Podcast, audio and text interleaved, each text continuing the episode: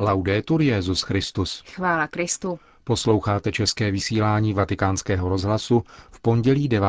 května. Benedikt XVI. přijal na audienci nového královéhradeckého biskupa Jana Vokála.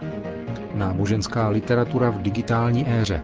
Italský ostrov Lampedusa nepřestává být cílem rostoucího přílivu uprchlíků. To a mnohé další uslyšíte v našem dnešním pořadu, kterým vás provázejí Markéta Šindelářová a Milan Glázer. Zprávy vatikánského rozhlasu. Vatikán. Svatý otec dnes přijal na soukromé audienci monsignora Jana Vokála, nového královéhradeckého biskupa, který obdržel biskupské svěcení minulou sobotu, přijal Benedikt XVI. spolu s jeho příbuznými a nejbližšími přáteli na závěr jeho dosavadní služby u svatého stolce, kde působil posledních 20 let. 52-letý biskup Vokál nastoupí svoji novou službu v naší východočeské diecézi slavnostní intronizací tuto sobotu 14. května v 15 hodin v Královéhradecké katedrále Ducha Svatého. Řím. Itálie zažívá boom knížek na náboženská témata. Už nyní představují 13% aktuálního editorského trhu. Vydávají 4,5 tisíce novinek ročně. Hodnota prodaných publikací je 260 milionů euro. Obrat se točí především v katolických knihkupectvích, kterých je více než 400, ale nejenom. Ačkoliv katolické publikace byly řadu let obětí jistého ostrakismu a v nejlepším případě spadaly pod ezoteriku nebo okultismus, dnes také světská nakladatelství objevují v těchto knihách novou zlatou žílu. Přelom přišel s Janem Pavlem II., který jako první papež adresoval své texty širokému publiku a překročil tak klasický katolický knižní trh. Benedikt XVI. tuto dobrou tradici podržel. Vedle Karola Vojtily je dalším polským autorem bestsellerů v Itálii svatá Faustina Kovalská se svým deníčkem. Typicky italským jevem jsou kardinálské bestsellery, mezi nimiž vedou publikace Karla Maria Martiniho, vydaného jen loni 44krát ve 12 nakladatelstvích, a kardinála Gianfranca Ravasiho, který vydal 27 novinek ve 13 nakladatelstvích. Mezi katolické bestsellery patří také nábožensky laděná vyznání populárních osobností showbiznesu, jako například Paolo Brozio, známý sportovní komentátor, který popsal příběh svého obrácení v Medjugorji. Jeho knihy Krok od propasti se prodalo 200 tisíc exemplářů. Podobně je tomu se svědectvím fotbalisty Nikoli Legrotalie. Jak sám uvádí, jeho dvě knihy jsou naplněním slibu, který dal v dětství Ježíši. Jestli se stanu fotbalistou první ligy, budu tvým misionářem, řekl kdysi v modlitbě malý Nikola. Proto jeho první kniha nese titul Dal jsem slovo. Podstatný podíl na úspěchu katolických nakladatelství spočívá v nárůstu čtenářů o 10% za poslední tři roky. Jsou mezi nimi lidé mladí a nevěřící. Také ateisti cítí potřebu dialogu s věřícími, aby odkrývali hodnoty, které mohou posloužit za most k novému humanismu, zdůrazňuje otec Rosino Gibellini, ředitel nakladatelství Queriniana. Washington. Katolické časopisy a nakladatelství ve Spojených státech se učí novému životu v digitální éře. Jako katalyzátor, který urychlil proces transformace, posloužila hospodářská krize. Mnoho katolíků totiž zařadilo pravidelnou četbu mezi luxusní činnost, na kterou je potřeba alespoň na čas rezignovat. Klesl počet předplatitelů i náklady knih. Zároveň s tím vzrostly ceny tisku a poštovních služeb. Některá nakladatelství se tak ocitla na pokraji krachu. Příkladem může být National Catholic Register, který od roku 1984 čtyřikrát změnil vlastníka a z týdeníků se stal dvoutýdeníkem. Východiskem z krizové situace se pro mnohé ukazují digitální knihy, které v posledních letech získávají stále více přívrženců, zejména mezi čtenáři mladšími 45 let. Dokládá to i fakt, že největší internetové knihkupectví Amazon nedávno ohlásilo, že v současnosti prodává více e-booků než tištěných knih. Podobná tendence nastupuje také na trhu náboženské literatury. Digitalizace se nevyhýbá ani takovým titulům, jako je písmo svaté. Například Bible, publikovaná v nakladatelství Spojených států Ignatius Press, byla z jedné čtvrtiny prodána právě v elektronické verzi. Jezuitské nakladatelství vede v digitalizaci knížek. Na e-booky přetváří nejen aktuální tituly, ale také bestsellery minulosti. Další metodou k získání pozic na trhu jsou audioknihy. V této oblasti je práce pomalejší, protože nahrávání textu vyžaduje větší náklady než jeho transformace na e-book, zdůrazňuje ředitel marketingu Tony Ryan. Zajímavým příkladem toho, jak technologická revoluce pomáhá časopisům a mění jejich charakter, je historie měsíčníku Catholicismus in Crisis, známého také pod kratším názvem Crisis. V roce 2007 se jeho vydavatelé rozhodli, že se stane výlučně internetovým časopisem s názvem Inside Catholic. Rozhodnutí považované za kontroverzní se vyplatilo. Časopisu se podařilo získat 150 tisíc čtenářů. Za úspěch vděčí radikální proměně. Bylo nutné ohraničit rozsah téměř všech článků na tisíc znaků. Průzkumy i zkušenosti totiž ukazují, že lidé nechtějí číst delší texty na obrazovkách svých počítačů. Dnes, sotva po čtyřech letech, stojí časopis na Prahu další revoluce. Díky popularitě e-booků. Články se mohou vrátit opět k většímu rozsahu, protože elektronický papír nenamáhá oči tolik jako obrazovky.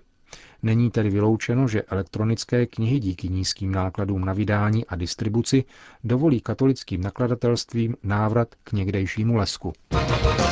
Egypt. 12 mrtvých a více než 200 zraněných si vyžádalo střetnutí mezi muslimy a křesťany v jedné káhirské čtvrti. Asi 500 muslimských fanatiků tam v sobotu zautočilo na kostel svatého Menase patřícího koptské církvi. K dalším střetnutím došlo i v neděli. Útočníci chtěli osvobodit údajnou křesťanku, která byla uvězněna v kostele, protože chtěla přestoupit na islám. Jednalo se samozřejmě o výmysl, který však vedl útočníky až k agresivnímu výpadu za použití střelných zbraní a hořlavin. Muslimští fanatici, hlásící se k takzvaným salafitům, přitom podpálili dva koptské kostely. Teprve poté do konfliktu zasáhla armáda a zadržela asi 190 jeho účastníků, kteří budou postaveni před vojenský soud. Ke klidu vyzval vrchní egyptský muftý Ali Goma. Ten také požádal vojenskou radu, která v zemi vládne, aby se starala o bezpečnost.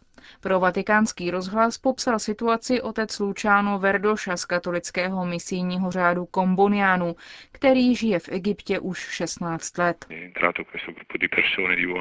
Vtrhla sem skupina mužů a začali střílet. Pak zamířili k jednomu pravoslavnému kostelu a podpálili jej. Potom vypukly střety, protože sem přišli křesťané z ostatních čtvrtí. Armádě trvalo čtyři hodiny, než dorazila. Je třeba říci, že na celém Blízkém východě existují extrémistické skupiny a kromě toho tady teď je velmi kritická doba. Tyto skupiny jsou manipulovatelné, jako například tito salafité a další islámští fundamentalisté. Příčiny této situace jsou dvě. Nevědomost a chudoba. Na Blízkém východě velká část lidí nemá žádnou kulturu a ani ekonomické možnosti. Tito lidé pak nacházejí svou identitu v náboženské vyhraněnosti, která se pro ně stává vším. Velká část těchto lidí žije ve čtvrtích, kde chybí jakákoliv kultura. Pracuji v těchto čtvrtích již několik let a snažím se především šířit vzdělání mezi dětmi a mládeží z chudých rodin. Cílem je posílit vzděláním jejich lidskou důstojnost s nadějí, že se tak stanou snášenlivějšími. Toto je skutečná misie, velmi zřetelná misie, kterou konám ve jménu Božím. Tento svět potřebuje v tuto chvíli jasné postoje, nikoli dvojaké, jako je tomu nezřídka v politice. Říká italský misionář v Egyptě otec Luciano Verdoša. Astana. V hlavním městě Kazachstánu bylo otevřeno Centrum pro pomoc obětem náboženského extrémismu. Kok Bozat Center poskytne psychologickou, sociální i právní pomoc všem, komu bylo vyhrožováno, bylo na nich spácháno násilí či porušena lidská práva kvůli náboženskému extrémismu. Pracují v něm psychologové, sociální asistenti, teologové různých náboženství. Ti obětem radikálních hnutí a skupin nejdříve naslouchají a pak podle potřeby reagují. Obětem je zaručena anonymita, aby byla zajištěna jejich bezpečnost. Podle informací místních nevládních organizací vzrostl v roce 2010 oproti roku předchozímu jejich počet o 15% tedy na 940 osob. Center, jako je Kok Boza Center, bránících lidská práva a náboženskou svobodu, je v Kazachstánu už 14. Jak uvádějí zdroje agentury Fides, mnozí lidé v Kazachstánu neumí ani dobře rozlišit běžné náboženské skupiny od fundamentalistických a extremistických odnoží. 42,7% ze 14 milionů Kazachů se hlásí k islámu, ke křesťanství 16% Katolíků tu žije asi 200 tisíc. Kazašský islám je spíše umírněný, ale působí zde extremistické skupiny ze sousedních zemí jako Afghánistán, Pákistán a Uzbekistán. Islámábad.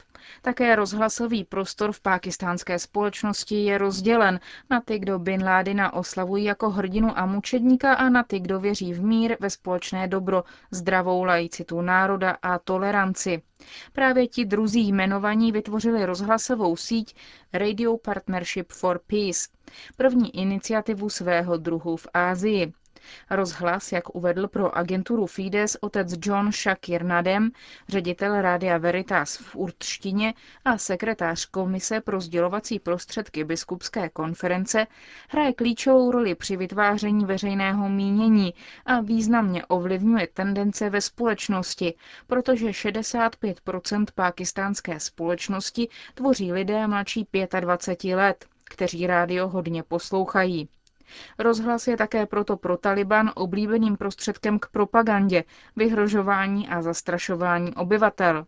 Jako odpověď na tento způsob využívání rádia vytvořilo 60 pákistánských rozhlasových stanic různé inspirace projekt Radio Partnership for Peace. Postupně se k němu připojili i další, takže nyní jich je v celém Pákistánu 130. Rádia tvořící tuto síť požadují také revizi nedávného vládního nařízení, které s cílem bojovat proti propagandě zakazuje všem rádím vysílat zpravodajství. Lampedusa. Dění u břehu ostrova Lampedusa je stále dramatičtější. Tento italský ostrůvek, vzdálený asi 100 kilometrů na jih od Sicílie, který slouží především jako turistické letovisko, se stále více stává vytouženou metou uprchlíků, zejména ze subsaharské Afriky, kteří přicházejí přes Tunis a Libii, kam prchají před represivními režimy zejména ze Somálska a Eritreje. Kadáfího režim se nyní v odvetu za italskou účast na vojenské intervenci podílí na organizaci jejich převozu do vzdálenosti asi 150 kilometrů, které dělí Libii od tohoto italského ostrova. Utečenci vyplouvají na bárkách, které postrádají náležité bezpečnostní parametry a které musí sami obsluhovat. Bez potravin a vody. V noci ze 7. na 8. května došlo k jedné z dalších pro tento ostrov bohužel typických situací. Jedna z lodí plná vystrašených lidí, kteří neumějí plavat, se v důsledku svého přetížení začala na dohled od břehu potápět. Volání zaslechl nejprve příslušník námořní ostrahy a bylo třeba jednat rychle. Přestože byly tři hodiny ráno, seběhl se dostatečný počet několika desítek lidí, kteří vytvořili živý řetěz. Byli v něm zastoupeni příslušníci celého sociálního spektra obyvatel Lampedusy, od členů italských bezpečnostních složek přes místní obyvatele, vlastníky i zaměstnance tamnějších hotelů, až po turisty, humanitární pracovníky, kteří na ostrově pečují o imigranty a jednu žurnalistku.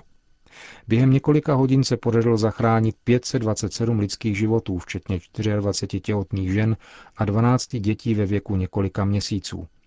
Podle odhadů italského ministerstva vnitra čeká v Libii přibližně 500 tisíc uprchlíků na to, aby mohlo podniknout tuto cestu. Zdaleka ne všem se to však podaří.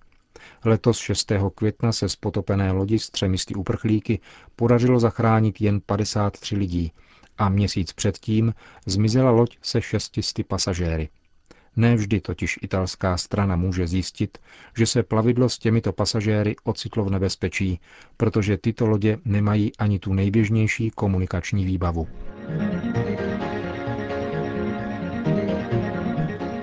Končíme české vysílání vatikánského rozhlasu. Chvála Kristu. Laudetur Jezus Christus.